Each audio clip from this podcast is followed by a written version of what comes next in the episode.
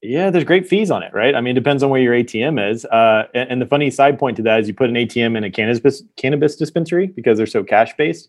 Um, hopefully, you don't rake people over the coals with fees, but uh, they can be very lucrative. About 15 times. Um... you are listening to Conversations with Nathan Latka, where I sit down and interview the top SaaS founders, like Eric Yuan from Zoom. If you'd like to subscribe, go to getlatka.com We've published thousands of these interviews, and if you want to sort through them quickly by revenue or churn, CAC, valuation, or other metrics, the easiest way to do that is to go to getlatka.com and use our filtering tool. It's like a big Excel sheet for all of these podcast interviews. Check it out right now at getlatka.com. Hey, folks, my guest today is Justin Fisher. He's helping financial institutions bank higher risk businesses. The company URL, if you want to follow along, is called riskscout.com. Justin, you ready to take us to the top? Let's do it. All right. What's that mean? Bank higher risk businesses? Uh, well, essentially, banks bank you know consumers and regular businesses all the time. Uh, higher risk businesses in our world are THC, so cannabis, hemp, CBD, uh, MSBs, which are money service businesses. They move cash uh, ATMs, and there's about 30 other types. But basically, they require a lot of additional due diligence and compliance before the bank can ensure that they can bank them uh, appropriately. Give me an example. So I'm an investor that owns a bunch of ATMs. I want to bank with JP Morgan Chase. JP Morgan won't take me. Why don't they like ATM revenue?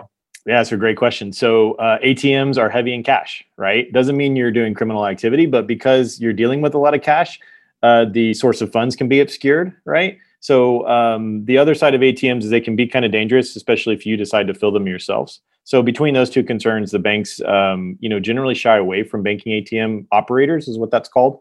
Uh, little little fact people don't know: sixty percent of the ATMs in the country uh, are actually run by independent operators. And when all this pandemic and surplus cash came out, like that's where people got their cash was in you know rural areas or even urban areas where a bank logoed ATM isn't there. So they, they, they do provide a really important service. I mean, we're all down on Sixth Street sometimes and we need cash, right? That's an independent ATM, you know? Is that a good business? Can you make a lot of money running an ATM? Yeah, there's great fees on it, right? I mean, it depends on where your ATM is. Uh, and, and, the funny side point to that is you put an ATM in a cannabis cannabis dispensary because they're so cash based. Um, hopefully, you don't rake people over the coals with fees, but uh, they can be very lucrative. About 15 times um, the profitability as a as a regular ATM. Wow. How many ATMs are there in the United States? Ooh, that's a good question. Um, hundreds of thousands. I don't know the exact answer to that, but definitely the larger percentage is non-bank ATMs. Why hasn't anyone rolled up independent operators? Uh, it's a good question. A lot of these operators are longtime family-owned uh, businesses. Um, a lot of them are um, like uh, one of the guys that spoke to runs a bunch of arcade machines and you know, uh, you know, all that kind of work. So it, it's just kind of an, an aging industry, and, and, it also brings to the point they've been doing this for decades. Why is it a banking issue, right? Um, just to kind of compound on that a little bit, the the banking industry is um, really led by uh, federal regulators, right, and state-based regulators, but a bunch of different acronym agencies that, that enforce compliance. And in the last probably decade or so, their guidance has been very convoluted and difficult for banks to follow. So it ends up making ridiculous things come out um, when the examiner sits and talks to the bank. So Nathan, you've got 300 ATMs. You know what? I'm going to decide to make you have to open up three diff- 300 different bank accounts for every ATM just so I can separate cash easier. And an oh examiner oh actually told a bank that and forced the bank to not be able to bank that that that business, right? And they they they force them through saying, "Hey, this could be an enforcement action to you." So wow. If I so if I open one ATM, I don't even know how much like every Monday morning, I have to take a slug of cash and stick it in the back of the machine. How much cash is usually in an ATM? Like, how much would I be carrying down Sixth Street to restock my ATM? Uh, hundreds of thousands of dollars. It depends on how you do your your, your process, but most most ATM machines will only have about twenty k or less in them. Um, but I mean, I'm sure you've seen in the news where people pull up trucks and drag these ATMs out and do all kinds of crazy stuff. You know, you take a, a you know an ounce of um, intelligence and you watch someone feed it you know, not not advocating crime, but that's unfortunately a very sensitive area, and so that's why you'll see more armored car services. But every time you, you use those other third parties, they're cutting in on your fees, right? That's fascinating, and I'm wanting to go. I'm wanting to go roll up a bunch of ATMs now. Okay, inter- okay. So how do you help? How how do you make money? So we help make uh, we make money by helping uh, the institutions do compliance, right? So uh, when a let's just say let's just take a different market like a, a THC dispensary, right? You know, in Oklahoma has a ton of them. Texas, we're not quite there, but you know, uh, an Oklahoma uh, THC dispensary says, "Hey, I have to have a bank account. I got to make payroll. I got to, you know, I got to do something with this cash. It can't sit in a safe, which is also unsafe." And so um, they will bring it to the bank. Well, the bank has to do all this due diligence. Where's your license? Like, you know, um, you know, what is your criminal background? All that kind of stuff they've got to do, and all that due diligence ends up in like Word documents, uh, you know, uh, back check, background check systems, and all these disparate places. Well, then imagine if you if you have pretty much the only bank that's banking THC in Oklahoma. There's only a handful, and you've got hundreds to thousands of those customers. Right? They're hugely profitable for you. You got great fees but you're just a you know person in their mid 50s who's like literally trying to do this with manual processes we come in and we automate all that process and so when the examiner then comes in and says okay nathan show me where you did everything you said you're supposed to do you can say right here inside risk scout we have every you know every t crossed and every i dotted like I this see. is all our compliance stuff So who who is who's paying you? The, the owner of the cannabis business or JP Morgan that wants to bank the cannabis business? the banks the banks and credit unions themselves in fact most of them are community banks and credit unions so not even at the jp morgan level like there's 8000 community banks and credit unions in the us right 98% of them are under $10 billion meaning they're like everyone you see around austin or anywhere you know where they've got a handful of branches and they're just trying to bank their community Interesting. Okay, what is it? What does an average bank or credit union pay you per month to, to use your tech? Yeah, no. So the great thing is we start off small. So we have a five thousand dollar minimum. So it's enterprise software, right? Uh, but we have a five thousand dollar minimum. But very quickly, Annually or um, monthly? Uh, monthly MRR. Okay. Yeah. And what's great about it is um, our banks end up growing. We, we had a customer who was at that in November who's now over 20k in just a you know matter of months, right? Um, Hmm. And part of that, Nathan, is because we we actually charge off of each business that's under compliance. So as their businesses start growing, even if those businesses are just buying multiple products or working in multiple markets, those are all individual pricing for us. So uh, here, here's the model, right? So you, you are a bank and you want to bank someone. Okay, well, you're going to charge them 250 a month um, because it's hard to bank their kind of industry, and they're happy because they have consistent banking. So 250 dollars a month is kind of expensive in a normal banking world, but in high risk, it's actually really cheap. You know, they'll pay us say 150 dollars, right, for that compliance work. And then as they grow and the more products they stack on top of that customer, like maybe I'm going to do merchant processing for you or insurance, then now I get to stack more and more fees. And plus, I'm getting all the deposits, all the loans, all of the additional financial products.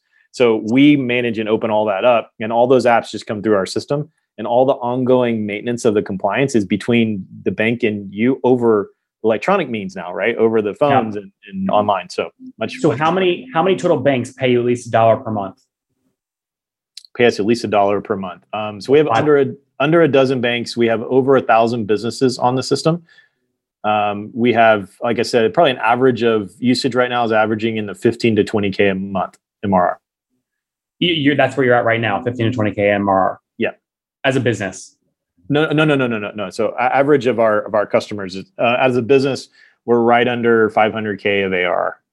Okay, this is great. Wow, what a story. Yeah. Okay, got it. So just to be clear, you've got 10 banks paying you for a thousand seats, and a seat is a cannabis business that they're trying to bank, right? Right, right. And you're to- and they're paying, you know, well, hold on. If you have okay, got it, under a dozen. So if you have like five or six customers paying sort of 10, 15 grand a month, that's where you get your 500,000 ARR. Correct, correct. I see. Yeah. Okay, really interesting. How did you tell me the story of how you got your first customer?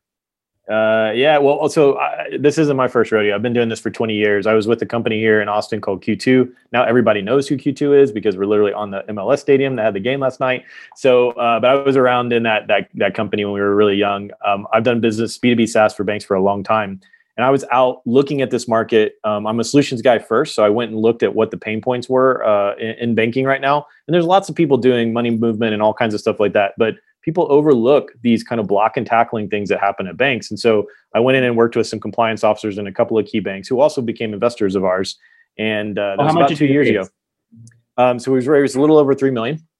Okay. And launch was, you said 2018? So we we we actually started in late 2019. Um, and then the pandemic year was a weird year um, just for everybody. But we had we we did a lot of building in that year, and then came out with a new brand, Risk Scout, um, new new brand offering, kind of re, you know pivoted that um, name.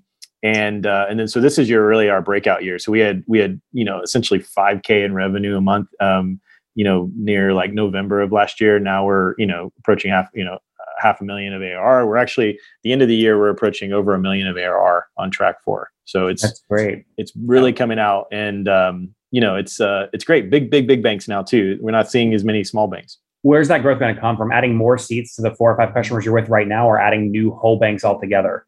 Both. So we call that expansion growth, um, you know, or organic growth. Uh, we also have cross sell growth, so adding additional products and services, additional, um, you know, templates. Like you want to do merchant processing, you want to do insurance, we can spin those up really quickly. Uh, at the core of what we built is essentially you probably heard the term no code right? We built our own no code platform.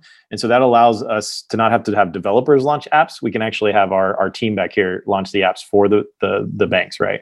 But so uh, how much, how much yeah. did you raise then back in 2019 three you said? Three total. So we did it like you know like a, a two seed round like a seed one two.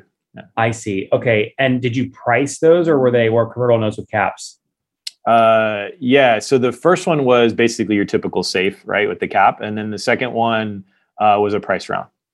Okay, that first round with the cap, how much was that for? Uh, we did 800k in the first round. Okay, so, so and what cap did you run that? Like a five million usually? Is, is yeah, we did that straight out of the gate. That was like you know we just came out. We had a great team deck. You know, it's the typical like what's the formula look like? Yeah, well, about five million in valuation, and you know you figure out a discount for everybody, get everybody involved bunch of my early investors were Experian and bankers and lots of great people. So, you know, it was a lot, you know, the first day of enthusiasm as you get going, right? Yeah, I, yeah. I, also invested as well. And then you raised two, well, how much of the 800 did you put in? Uh, 100K. So, I mean, is that, I don't know if you're like super rich or not. Does that mean a lot to you? Like, are you all oh, in? Yeah, yeah, that's, that's all in. And then I'll be in okay. the next round as well too. Like I'm, I'm, I'm, I'm parring in there, throwing in each round. So, okay. And then the 2.2 million you, you raised during COVID, I guess? Uh, yeah, man, that was a weird time. Yeah, right in the middle of COVID. Yeah. I mean, I want to learn that story. So, what was the valuation you raised that on? Uh, we raised that valuation um, at uh, 12 million. Okay. And, and how did you do this during COVID? I mean, that's crazy. Yeah, no, look, I mean, I, I think, you know, the challenging thing is I have all my existing contacts and they knew where we were. But uh, I think the biggest problem with new companies taking on new round of capital was that, you know, in the first parts of COVID, all the way to the mid, um, you know, VCs were looking at, um, you know, uh, stabilizing their existing portfolio, right? And so for us, we went back to some existing investors who knew the, the story, wanted to be involved. And, you know, some of them just instead of being pro rata came in more than where they were and said, you know, we're, we're in it. We're, we're going to come in with you. Any so plans to raise uh, in the near term? Yeah, actually, so we're uh, we're on a you know the the typical start of a Series A now, given that our you know revenues are cresting that point, um, and and really, honestly, the biggest part is you know we're in that typical flux now where time to add more devs, time to add more sales.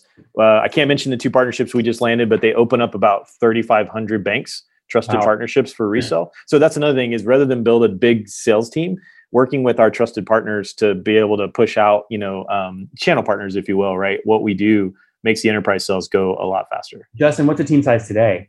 Uh, 15. How many engineers? Uh, eight. And how crazy are you comfortable getting with burn? Are you guys burning like net burn 50 grand a month right now? Or what's that look like? Uh, yeah, I mean, look, I, you know, our net burn isn't isn't bad. Um, what I try to look at it as is, you know, really might try to make sure we don't get under that four or five month of um, runway burn because I just don't want to get in a spot. Like I'm never one to hire and then have to worry about putting people on, you know, dock. So, um, and I'm I'm lowest paid employee, um, you know, in the in the company. So I think awesome. the the bottom line is for us is, um, you know, just get a good raise here, get see if we can um, we can we can get a good valuation. And fintech is is pretty enthusiastic right now. How so much do you want to raise, and what would you consider a good valuation? Uh, you know, like I, I think we're we're going to be looking around eight to ten. It's a pretty typical Series A round. Um, you know, honestly, man, the valuation is going to be interesting, right? Some some of this is what market to bear, but you know, if I'm a I'm a founder saying what I want, I mean, I think we're in the in the mid 30s, the high 40s. Um, mm-hmm. You know, somewhere in there, depending on how we look at the the TAM and the the process, right? Yeah well, we'll, we'll see what happens. I'm obviously rooting for you. It sounds like you've had no churn and you have a clear path to driving expansion revenue. Your net dollar retention past 12 months has got to be over 100%, right? Oh, absolutely. Yeah, the churn is like absolutely non-existent, right? Because the uh, the only churn that we kind of exposed to is if a bank calls back their program, but they don't really churn the enterprise agreements with us because it's it's very sticky, right? Yep. Yep. What a story, Justin. Let's wrap up with the famous five here, man. Number one, favorite book. Uh, okay, I, I, always listen to your podcast on this, and there's so many oh, nice. really great. You listen. Business. You listen to the. You listen to the show. You enjoy it. I listen to the show. I enjoy it. I like the rapid fire. It's awesome stuff, man. You always um, go, Nathan. Why do founders agree to come on your show, and you're just going to beat them up? So I can ask you this. You know the show format. Why did you agree to come uh, on? Uh, because I, because I think it's fun. I think I think I think actually most importantly, I think there's a lot of people like me five ten years ago that didn't run a business, ran other you know big P and Ls and everything, and don't know these things. And I think it's important to get the at bats, and you do the at bats faster than anybody. So you know credit to you, and I think it's I think it's worthwhile you know pushing that forward, paying it forward. Right. Well, thanks for being transparent, man. It doesn't work without you. So what what what's your book? Yeah. So Anatomy of Peace, um, written by Arbinger Institute. If you haven't read it, it's absolutely important. Uh, I've read almost every business book in, in, the, in the typical ones, you know, um, but this one is about um, removing the obstacle that is working with people, right? Treating people like obstacles um, is kind of a, a, natural human condition. And so I think reading this and understanding it is a little bit of a religious connotation, but not being overly religious, just more about understanding that people are people, you know? I love that. Number two, is there a founder you're following or studying? Man, uh, I, I, usually follow Elon. I mean, I think breaking the eggs and getting things done is pretty fascinating. At the same time, you know, wildly irresponsible sometimes, but I like following and seeing what he's going to do. And then Richard Branson lately. I mean, how can you not follow these two guys and you know what they've been doing? So number three, Justin, favorite online tool for building Risk Scout besides your own. Uh, I mean, pers- personally, for me, Risk Scout Mixmax is is a lifesaver because I, I just I, can't do the calendar thing. I got to be able to send calendar appointments all out everywhere, and I I can never go back to like when, what time period, what's you know time zone. So Mixmax has got a ton of features. I don't even use all of them yet, but um, I, I like them a lot. Number four, how many hours of sleep do you get every night? I sleep pretty good. uh, you know, it's stressful during the day, but uh, I get about eight hours of sleep. That's great. And what uh, what's your situation? Married, single kiddos? Uh, married, two kids or teenagers, so it's a little easier. They're they're usually sleeping pretty late, especially in the summer. So. That's a busy guy though. How old are you? Uh, I'm in early 40s, 42. 42. Last question. What's something you wish you knew when you were 20? Uh, man, I'll tell you, it's the lesson that Anatomy of Peace taught me. Uh, I'll, I'll tell you this way: sometimes meritocracy builds internal struggle, internal competition. Right? I've been in way too many businesses where it's like sales versus development or sales versus operations or what have you, right? And it's it's always about who's going to make the numbers, who's going to make President's Club and end up on the beach. That's generally the sales team, right? So when it comes down to is really realizing we're all in the same boat, even though we have different factions or you know areas of that boat, and not treating people like an obstacle to your way, but a, a but someone who can reach your hand up and pick you up. And I think if people get that concept, um, read those books, but get that concept. I think everything in business works better. Guys, Risk Scout grew from five grand a month last year in revenue to forty thousand dollars a month today in revenue, on a path to break a million in terms of AR by the end of this year. They've raised about three million bucks to do it. Last one was two point two million on a twelve million valuation, teeing up and getting ready for their Series A. They make it easy for banks and credit unions to bank the unbankable traditionally, the cannabis businesses, the ATM businesses, providing a very important function here for customers today. Very enterprise motion. We'll see what happens next. Justin, thanks for taking us to the top. Thanks, Nathan.